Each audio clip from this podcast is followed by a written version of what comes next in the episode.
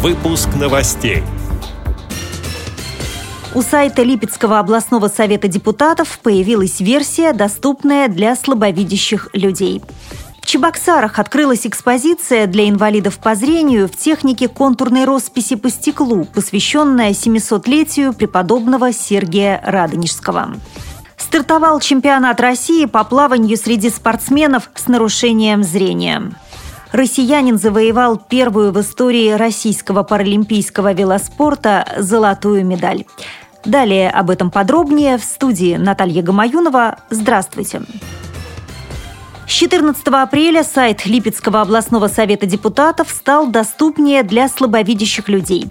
Теперь в его верхнем правом углу находится значок «Специальная версия». Нажав на него, пользователь получает возможность выбрать формат предоставляемой информации, цвет фона и крупность шрифта, а также установить междустрочный интервал.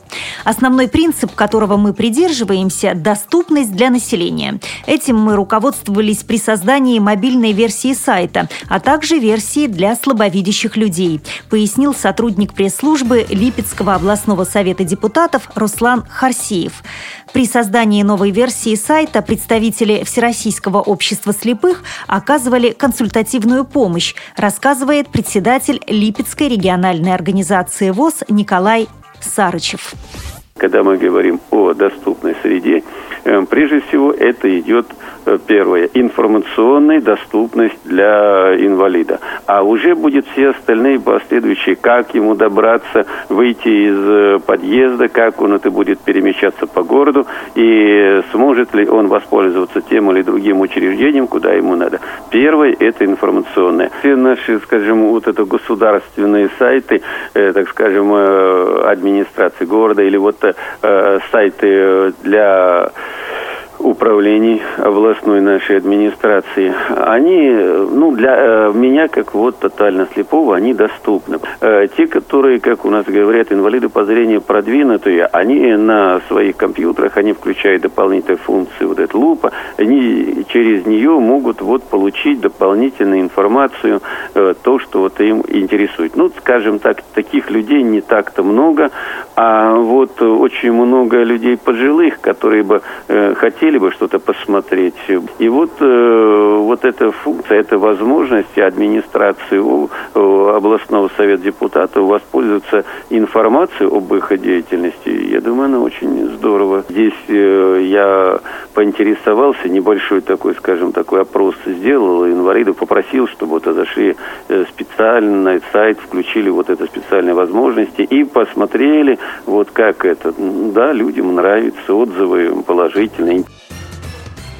Чебоксарском доме культуры «Южный» открылась экспозиция для слабовидящих и незрячих посетителей в технике контурной росписи по стеклу, посвященная 700-летию преподобного Сергия Радонежского. Идею Чебоксарского храма новомучеников и исповедников российских сопроводить жизнеописание святого картинами, доступными для тактильного восприятия, благословил митрополит Чебоксарский и Чувашский Варнава. Воплотили задумку в жизнь студенты художественного училища училища, предложившие контурную прорисовку по стеклу как наиболее экономичный и быстрый способ создания объемных полотен. Доцент кафедры Чувашского института культуры Наталья Герасимова оценила ноу-хау. Цитирую ее слова. Это новое слово в тифло-живописи. Никто об этом еще не слышал. Все 10 волонтеров, работавших над проектом, сами проводят экскурсии по экспозиции и подробно рассказывают о картинах. Член правления Республиканской организации общества слепых Дмитрий Фадеев на открытии экспозиции выразил надежду, что выставка станет первой ласточкой в череде подобных культурных мероприятий. Подробности в программе «Актуальный репортаж» в среду 23 апреля апреля на радио ВОЗ. Новости спорта. В Санкт-Петербурге в Центре плавания проходит чемпионат и первенство России по плаванию среди спортсменов с нарушением зрения. Соревнования объединили более 90 незрячих и слабовидящих спортсменов из 19 регионов России. За победу они борются в 10 плавательных дисциплинах. Велогонщик Алексей Абыденов завоевал первую в истории российского паралимпийского велоспорта золотую медаль, победив на чемпионате мира по паралимпийскому велоспорту на треке в гонке преследования на 3 километра. Позже он закрепил успех, завоевав вторую медаль высшего достоинства в индивидуальной гонке на 1 километр. Алексей установил мировой рекорд, пройдя дистанцию за одну минуту 6,131 тысячную секунды.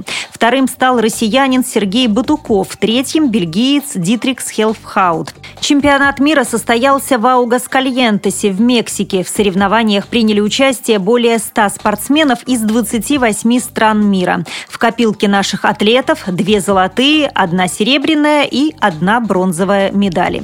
При подготовке выпуска использованы материалы информационных агентств и интернет-сайтов.